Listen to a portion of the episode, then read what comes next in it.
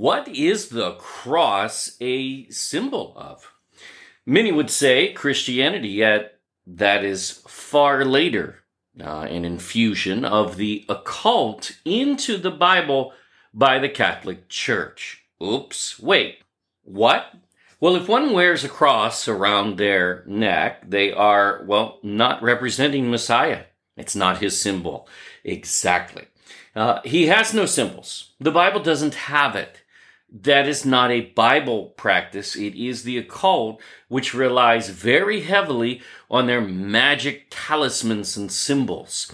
However, when an occult icon, such as the cross, a very ancient one, gets inserted into Christianity, it becomes one of the worst doctrines ever. And today, this is considered wrongly the major symbol of Christianity. Well, time to test this. What does history and archaeology demonstrate?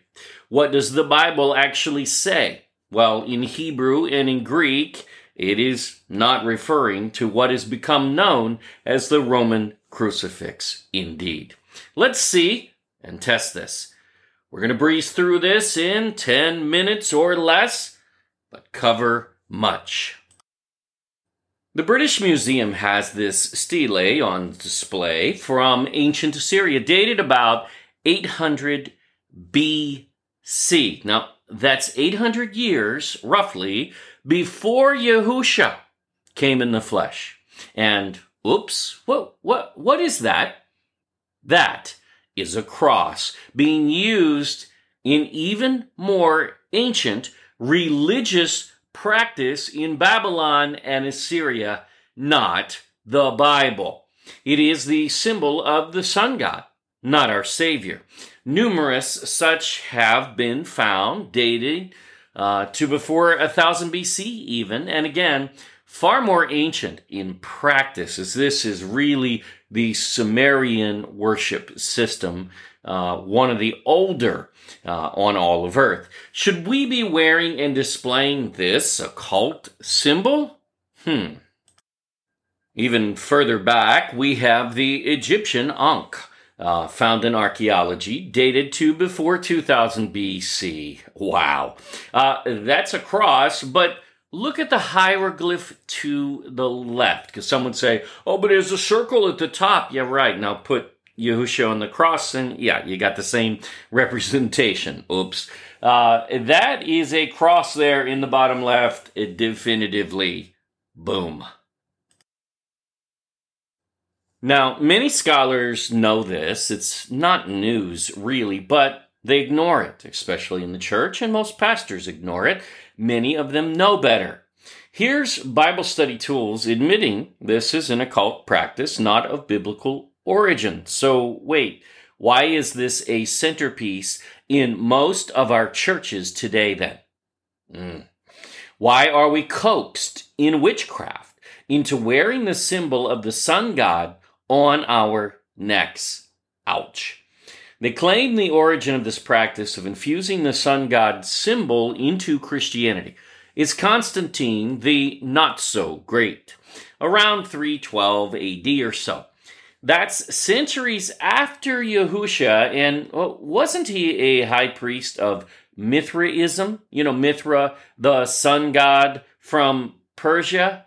Hmm, indeed, he was. To his dying day. They claim that he had a deathbed confession, uh, you know, and became a Christian, but what difference does that make? That means his entire life he propagated sun god worship, which is exactly what this is that ends up in the Christian church.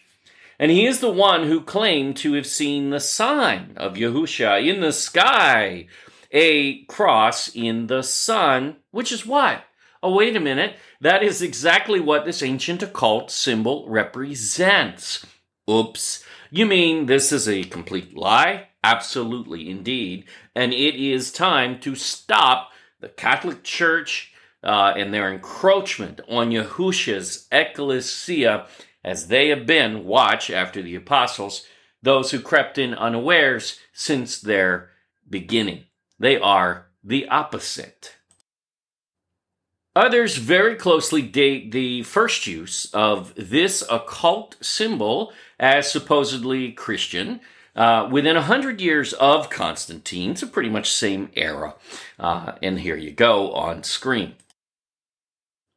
Does the Bible actually use the word cross re- referring to the Roman crucifix? Is that what's going on?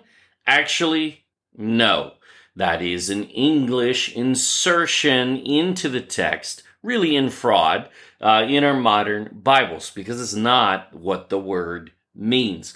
Here's the first and the second use of the word translated as cross wrongly in our modern Bibles in English. The word is stake or tree, and the Bible does not hide that fact, but affirms it many times. And that's the problem here. It's there many times.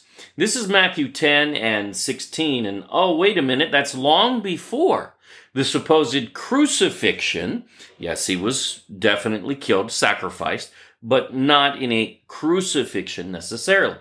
And supposedly we are to believe, though, that Yahusha somehow invoked a crucifixion for people uh, who were in the crowd who would have no clue what he was talking about. No one would even understand it. He clearly was using a word they understood as a stake, uh, an upright stake. Very simple and very clear. From pulpits, we hear this misrepresented as a Roman crucifix often, but this is well before he was killed, even. So you got to be kidding. Uh, can these scholars even read is the question far too many times. The Greek word is stauros for an upright stake, not a Roman crucifix, which even makes its way into Bible concordances and definitions in fraud. And we find that on several topics. It is never cross. No. Even its root word means upright, stand, as in upright stake, not crucifix. In the Dictionary of Greek and Roman Antiquities from 1890, we see this explained in historic references. These uh, basically uh, use the false word in definition for crux, as in crucifix, uh, which is, well, not what stauros means. Yet in Greek, that is the Bible word, and again, it's not crux. It is an upright stake. That's it. Uh, a tree, even. But it's not a Roman crucifix. It's not the reference. It's not what the word means. It's far more ancient as well. And we'll go back to the ancient times for the Bible. And nope, no mixing the occult in the word. Follow through on these histories noted, and none of them reference a Roman cross. You can pause and read for yourself. Go to the reference yourself and check it out. Uh, as pictured in our churches, uh, you know, it, it's it's not accurate. It's just an upright stake. This is false, and they are inserting the occult into our churches and our pastors. They're playing along in ignorance, unfortunately following the traditions of men and abandoning the Bible. Peter and Luke in Acts are very clear. Yahusha was hung on a tree. Uh, three times here it's translated as tree, not a Roman crucifix symbol of the sun god. No. His enemy, whom they also try to associate him in birth, uh, the exact opposite time of year. Watch When Was Jesus Born series. Hmm, not a coincidence. Paul, also quoting the Old Testament, refers to this same Greek word saying, Cursed is every man who hangs on a tree. Now, this is not a Roman crucifix, and what he's quoting comes from an ancient precedence before there was ever a Rome. This Greek word also leads us to tree or stake, not a Roman crucifix, period.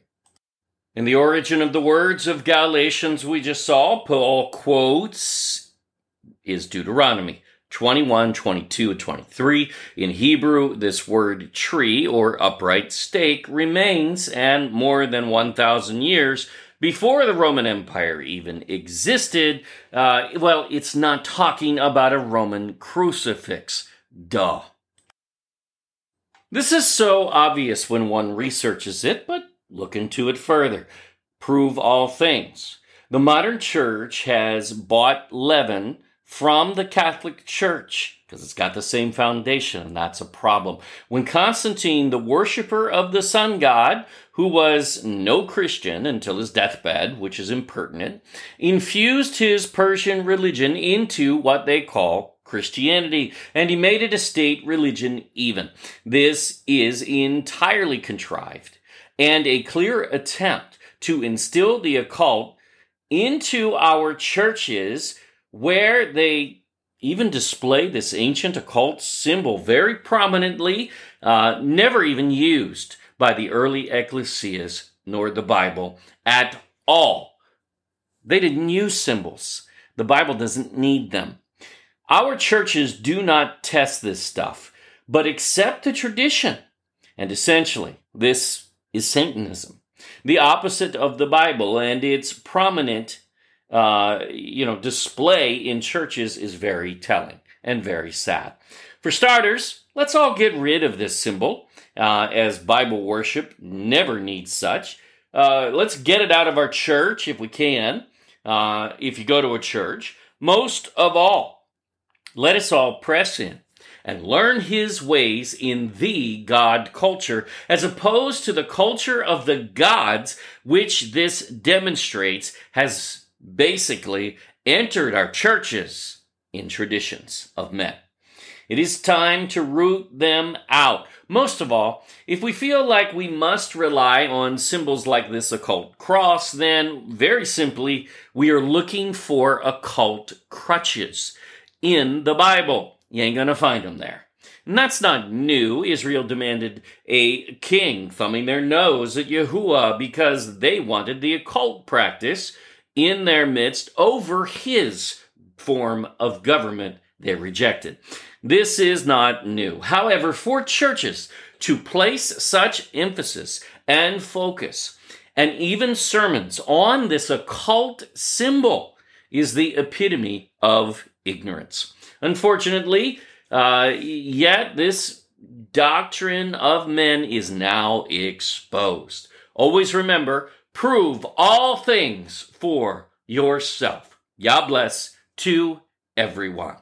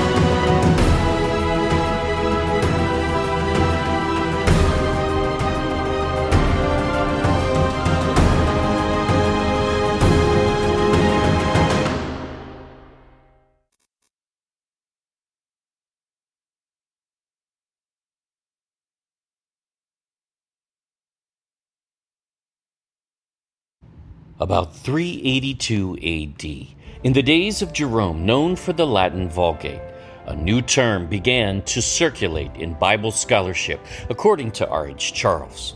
Certain texts of historical value, and even canon, were now labeled as something other than inspired scripture. The very concept is a clear redefining of books already in existence, and in most cases, text recorded as inspired scripture and Bible canon now somehow in question by those without any such authority. This paradigm remains today even further rooted as if it ever represented the historical approach to these Old Testament texts, as some vet as truth. How do these texts stand up to the Torah test? The answer on many of these books will likely shock especially scholars who have never actually conducted such research, which becomes evident. It's not in their paradigm. This canon was already chosen before there were Pharisees in Jerusalem and before there was ever a Catholic Church. Those factions do not get to legitimately form councils to vote on that, which was already settled, fact, long before even in archaeology. You are entering a zone for truth with our new Apocrypha Test series. Follow along, and together we will dispel the myths of modern scholarship. And man, are they profoundly lacking in intellect on this topic, you will see. Not anymore. Download your copies of Volume 1 and Volume 2 of our comprehensive Apocrypha research free in ebook today or get your copies at apocryphatest.com. All links are there. We now begin.